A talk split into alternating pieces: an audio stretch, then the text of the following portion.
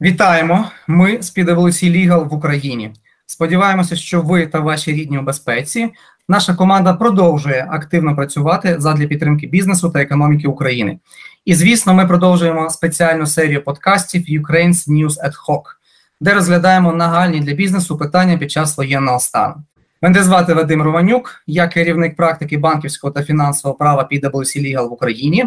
Перш за все, хочу подякувати нашим слухачам за прослуховування попереднього випуску із президентом Всеукраїнської асоціації фінансових компаній Аллою Сав'юк. Сподіваюся, що він став вам у нагоді. Сьогодні ми запросили нового гостя Руслана Гашева, виконуючого обов'язки голови правління експортно-кредитного агентства, аби обговорити діяльність агентства в умовах воєнного стану. Руслана, дуже дякую, що приєдналась до нас. Дуже радий вітати вас у нашій серії подкастів. Всім доброго дня, дякую за запрошення. Я думаю, що зможу розповісти і відповісти на всі запитання стосовно діяльності експертно-кредитного агентства, для чого воно потрібно, для чого воно створювалось, і як ми можемо допомогти експортерам в цей нелегкий час. Тоді пропоную почати. Руслане, в першу чергу можете коротенько вступний огляд такий, що таке експортно-кредитне агентство, простими словами. Домовились простими словами. Е, одразу скажу, не дивлячись на те, що в нашій назві є слово кредитне. Жодної кредитної діяльності ми не проводимо, ми не надаємо кошти, не, надаємо фінансування. Ми спрощуємо доступ до такого фінансування, але кредитної діяльності ми не ведемо. Тобто, е, простими словами, ми е, фінансова установа особливого типу. Ми і не банк, ми і не класичний страховик. Ми компанія державна, яка була створена для того, щоб допомагати експортерам впевнено себе почуватися на закордонних ринках, простіше залучати е, банківське фінансування для фінансування своєї експортної діяльності і розширювати свою географію присутності за кордоном. Це якщо простими словами. Тоді йдемо трошечки далі. Уявімо, що я експортер продукції. В яких випадках мені варто скористатись послугами ЕК? В чому полягатимуть ці послуги? Ну, дивіться, по-перше, я почну з того, що які взагалі потреби є у експортерів. В минулому році ми та Міністерство економіки проводило дослідження, які потреби є у експортерів за різними від 70 до 80% потреб експортерів полягає у доступності фінансування для того, щоб його залучити. Зазвичай банки висувають вимоги щодо структури забезпечення, застав і так далі. І в умовах війни, в умовах пандемії, е, бізнеси або вже настільки закредитовані, і вони не мають достатнього заставного майна, що їм просто нема що дати в заставу в забезпечення банку. Ми це питання вирішуємо. Тобто, перше, е, кому для для якого експортера ми потрібні, якому потрібно залучити фінансування від банку, але у нього немає заставного майна для того, щоб відповідати вимогам банку, завдяки рішенням Національного банку України, яке відбулося в травні цього року, наш договір страхування є прийнятним видом забезпечення. Тобто, це означає, що банк залюбки візьме забезпечення на страховий договір. І при цьому не буде формувати резерви і вимагати від позичальника додаткової застави або суттєво спростить свої вимоги до цієї застави. Тобто, перше питання це коли нам необхідно фінансування від банку або отримати банківську гарантію, ми можемо підставити плече такому експортеру. Далі, якщо, наприклад, ви експортер, якому не потрібно фінансування, але він хоче вийти на ринок закордонний, на якому він ніколи не працював, або почати працювати з іноземним контрагентом, з яким він не мав історії стосунків до цього, ми можемо допомогти застрахувати фінансові ризики українського експортера, якщо він в разі чогось поставить продукцію, але не зможе отримати гроші. Фактично, це додатковий інструмент збільшення конкурентноспроможності українського експортера за кордоном, адже конкуренти наших експортерів тобто виробники із інших держав, вже десятиліттями користуються подібними е, страховими продуктами їхніх експортно-кредитних агентств. І коли наш е, експортер виходить за кордон з пропозицією, що я готовий вам поставити продукцію, але виключно на умовах передплати, він вже не конкурентний. Тобто, образно кажучи на новий ринок до нового контрагента йому все одно треба пропонувати відстрочку або розстрочення платежу. Це ризикована операція для українського експортера. Він не впевнений, чи він отримує кошти чи не отримує. І тут ми можемо застрахувати до 85% від вартості експортного контракту або від вартості поставки, взявши ризики на себе. Якщо імпортер не розрахується з нашим експортером, ми розрахуємося, і після цього вже права вимоги перейдуть до нас. Тобто, підсумовуючи ваше Вадиме запитання, можу сказати, що ми потрібні експортеру, якому а потрібне фінансування, але немає заставного майна. Б. Фінансування не потрібне, але треба захиститися від ризиків несплати на тих ринках із тими контрагентами в умовах надання відстрочення і розстрочення платежу, в умовах, коли експортер не знайомий з імпортером та з ринком, на який він буде виходити. Дякую. Ну мені, як уявному експортеру, в принципі, все зрозуміло. Я сподіваюся, що ті реальні експортери, які нас слухають, також зрозуміли, в чому сутність, в чому цінність, яку яка може їм надати. А, Руслане, от один пункт я вже почув, що змінилося під час війни. Це стосовно змін в правилах Національного банку, які дозволили стимулювати розвиток ЕК. А, Наскільки в цілому ще змінилась діяльність ЕК, та наскільки змінився попит на послуги ЕК в умовах війни? Збільшився чи зменшився? Я так сподіваюся, що збільшився, але підправте мене, будь ласка. Насправді попит на послуги ЕК завжди був високий, просто і до війни, і під час війни. Просто з моменту нашого створення і до внесення певних змін в законодавство ми не могли об'єктивно задовольняти цей попит. Що ж необхідно було зробити, і що було зроблено для того, щоб ми, хоч якось, почали там працювати? Зміни в регуляторні вимоги Національного банку, нормативні е, документи Національного банку відбулися не просто так. Е, Їх можна було здійснити тільки після того, як внести зміни в наш профільний закон за- е, про забезпечення масштабної експансії експорту товарів, робіт, послуг українського походження. І ці зміни були внесені в березні цього року. Проект закону пройшов досить такий довгий, тривалий і болючий шлях від його написання до його ухвалення. Нагадаю, що проект закону було написано ще, е, якщо я не помиляюся, ще в липні 2020 року. Він був поданий, і тільки в березні він був затверджений. Ключові моменти, які змінилися в законі, це основне, що Національний банк України має стати регулятором для експортно-кредитного агентства з фактично вже січня 2023 року. До цього ЕК, будучи фінансовою інституцією, не мало жодного взагалі регулятора, і це дещо протирічило позиції, по-перше, міжнародних партнерів, які кажуть, що фінансовий сектор має бути білим і прозорим, і він має повинен мати регулятора. Ми тут не обговорюємо, як саме має регулюватися ЕК, тому що воно має регулюватися не як звичайний страховик, але воно має регулюватися.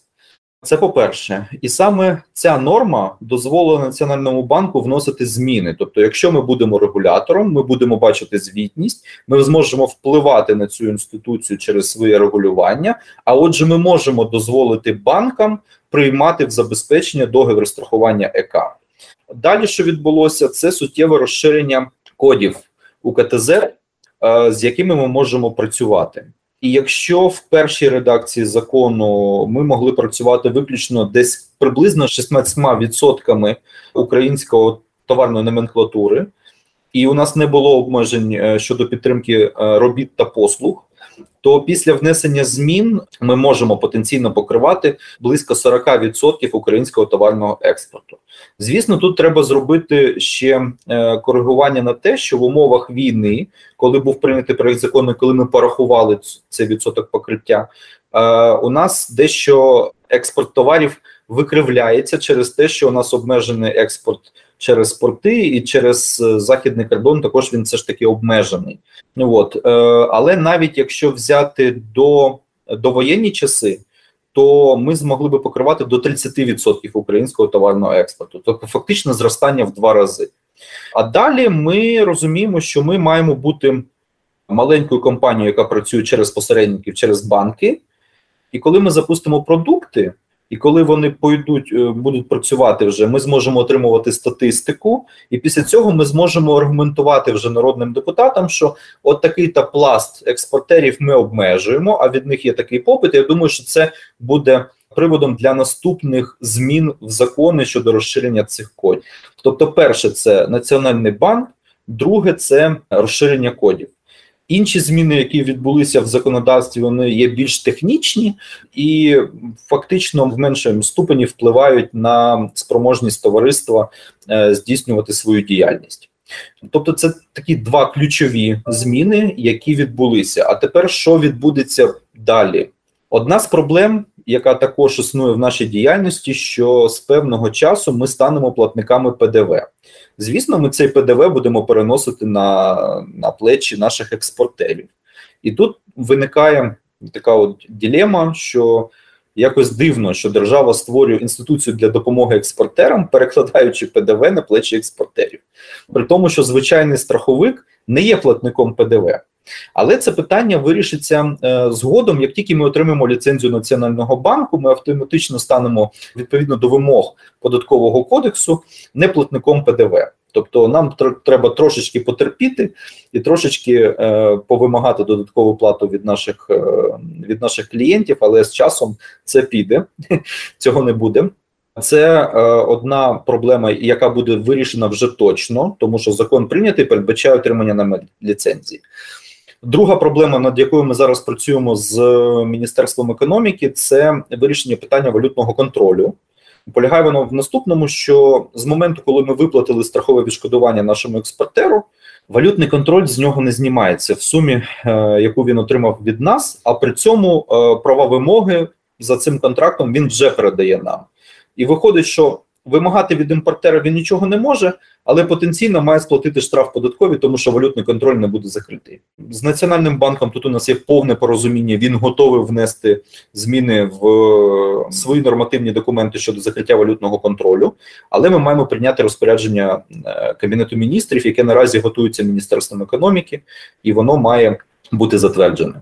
Інших такових е, гострих проблем наразі немає. Є ще одна проблема, але вона на даний час не, не стоїть гостро. Це проблема публічних закупівель. Це не означає, що ми не хочемо прозоро купувати стільці, столи, комп'ютери там і так далі. Це лише говорить про те, що у нас є певні види закупівель, які не можна проводити стандартизовано згідно закону про публічні закупівлі. Наведу приклад: тобто наш капітал 2 мільярди гривень. І Національний банк зараз обмежив розмір нашої страхової відповідальності не більше ніж 2 мільярди гривень, тобто не більше ніж розмір нашого власного капіталу. Але для того, щоб збільшити наші можливості, існує така практика або перестрахування нашої відповідальності, або гарантування нашої діяльності з боку інших гарантів, наших зобов'язань. Так, от послуги перестрахування ми маємо закуповувати згідно процедур через систему Прозоро, але це неможливо, тому що ми можемо закуповувати такі послуги виключно за кордоном у обмеженого кола перестраховиків, і умови цього договору вони є конфіденційні і не передбачають їхнього розголошення. Тому така закупівля має здійснюватися в інший спосіб, а не в тих вимогах, які вимагає від нас закон. І ми всього-навсього просимо дозволити нам робити такі закупівлі, наприклад, як державним банкам. Державні банки вони мають певне обмеження по закону про публічні закупівлі, і їм дозволено здійснювати такі закупівлі, які пов'язані з наданням банківських послуг, не через систему Прозоро. Тобто, ми хочемо, що закуповувати послуги, які пов'язані з наданням страхових послуг ЕК, не через Прозоро, тобто послуги перестрахування. Стільці, столи, комп'ютери, е, ручки, лінійки, все це як і було, там нехай воно так і залишається. От, власне, це е, і є там той перелік проблем законодавчих, дві ключові з яких вже вирішені, а три потребують ще врегулювання, але вони не впливають на даному етапі на можливості, яка вже фактично страхувати. Що й було доведено е, останнім часом, фактично, як тільки Національний банк прийняв зміни в 351 постанову, ми фактично одразу розробили і вже запустили через банки нову програму портфельного страхування передекспортного фінансування. Вона не швидко, але вона набирає обертів. Це нормальний абсолютно процес, тому що я нагадаю, коли запускалася програма Доступні кредити 5.7.9, в перший місяць було видано близько 10 кредитів. Зараз видається сотнями в тиждень. Тобто Кожна програма вона має певні етапи своєї еволюції. Зараз ми знаходимося на етапі становлення цієї запуску цієї програми. Це нормально, там 10 кредитів застрахованих за місяць. В наступному місяці там буде 20, потім 30, потім 100, потім 500 і так далі. Це нормально.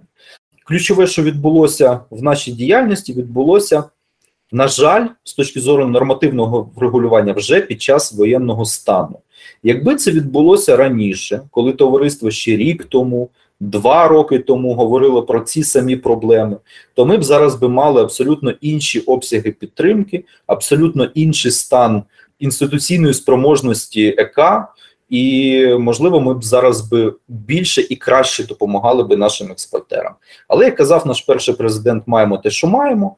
Отримали зараз зміни законодавства. Нічого страшного, значить, е, будемо поступово запускати продукт. І тут я хочу сказати: знаєте, як є анекдот, колись його почув від колишньої міністра фінансів України. Що ви плануєте робити 31 грудня?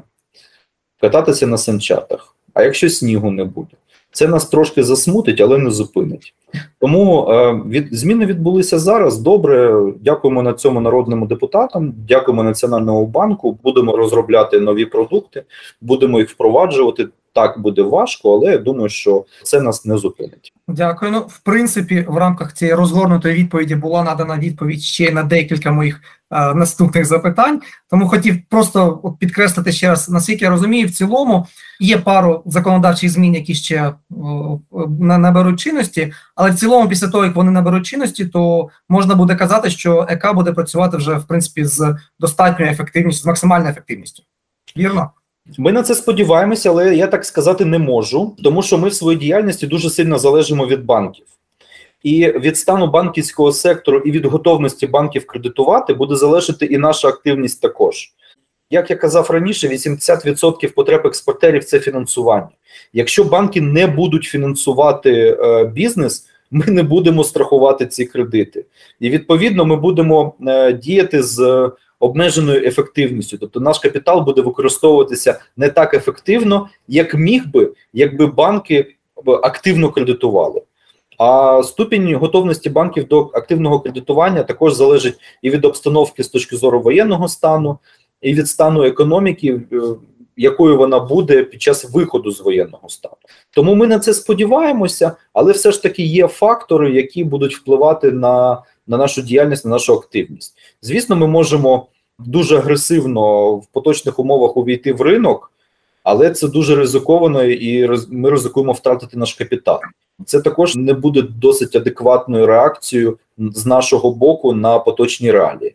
Тому ми будемо спільно з банками дивитися на ситуацію, брати до уваги ті прогнози банків щодо кредитування і до стану реального сектору економіки, і будемо намагатися їм підставити плече і банкам, і експортерам не все обмежується виключно законодавчим регулюванням.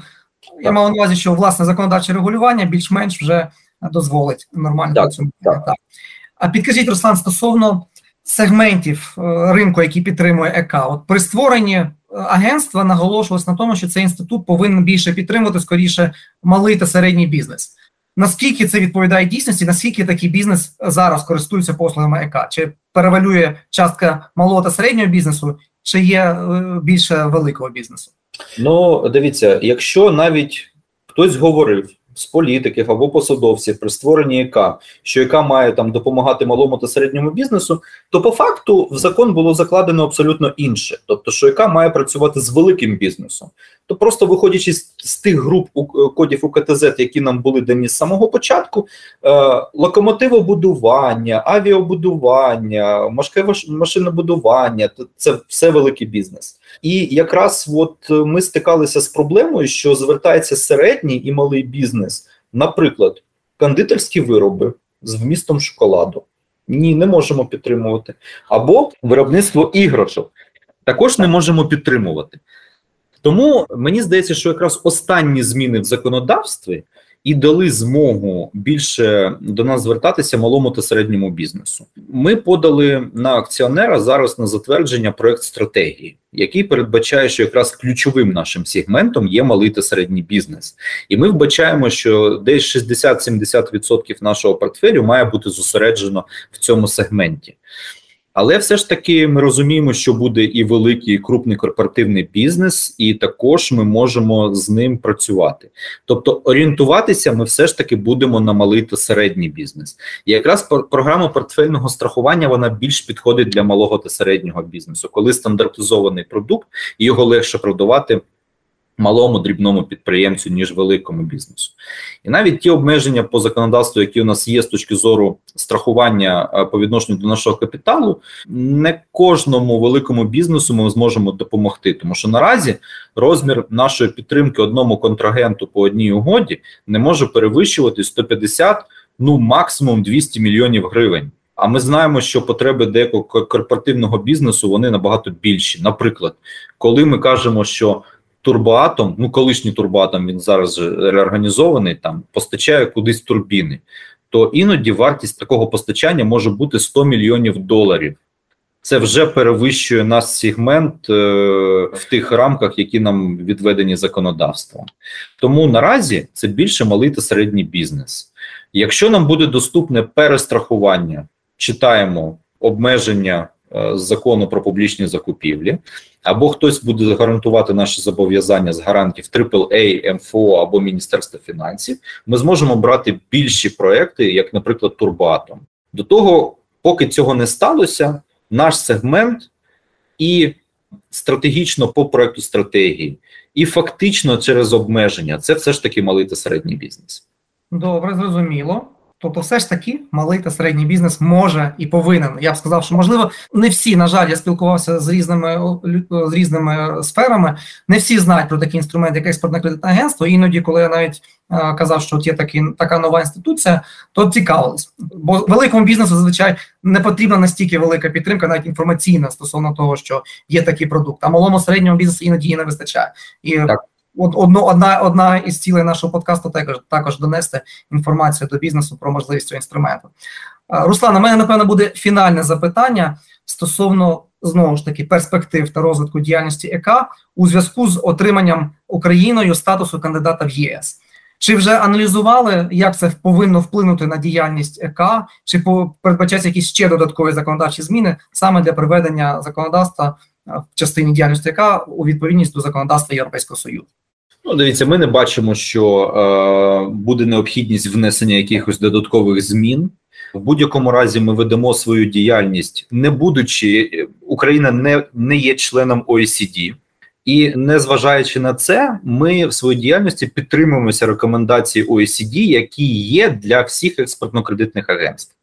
Наш закон також побудований на принципах того, що ми маємо дотримуватися цих рекомендацій і ми дотримуємося е, в цьому році. Е, місяць тому ми стали асоційованим членом, е, членом спостерігачем Бернського союзу. Це об'єднання міжнародний союз страховиків інвестицій та кредитів, який об'єднує близько сотні експортно-кредитних агентств світу. І перебуваючи, дискутуючи, спілкуючи з нашими колегами з інших ЕК, в тому числі членів Європейського союзу, ми не бачимо, що ми чимось інституційно або регуляторно відрізняємося від них. Тому вносити зміни будь-які в законодавство пов'язані з тим, що Україна рано чи пізно набуде членство в Європейському Союзі.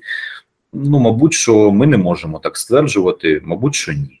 Вносити зміни в законодавство однозначно ми будемо, тому що ми опитним таким шляхом будемо а, розуміти, що десь ми не допрацьовуємо, а десь ми можемо покращити нашу роботу шляхом внесення змін в законодавство. Звісно, таке буде, але не пов'язане з членством в Європейському Союзі. Дуже дякую. Добре, що наше законодавство вже наближене до найкращих світових стандартів. Дуже раді цьому. Руслане, дуже дякую за таку цікаву розмову. Пролунало сьогодні багато корисної інформації. Сподіваюся, що нашим слухачам було не менш цікаво, ніж мені. На цьому ми завершуємо наш дев'ятий випуск спеціальної серії подкастів PwC News Ad Hoc. Ще раз дякуємо вам, наші слухачі, за увагу. Та нагадуємо, що якщо у вас є питання щодо теми подкасту, будь ласка, залишайте їх у коментарях до випуску. Ми із радістю на них відповімо. Ставте лайки у SoundCloud, підписуйтесь на наші канали, слухайте нас на зручному для вас майданчику. Діліться цим випуском із своїми колегами та будьте в курсі всіх важливих новин. Бережіть себе, все буде Україна.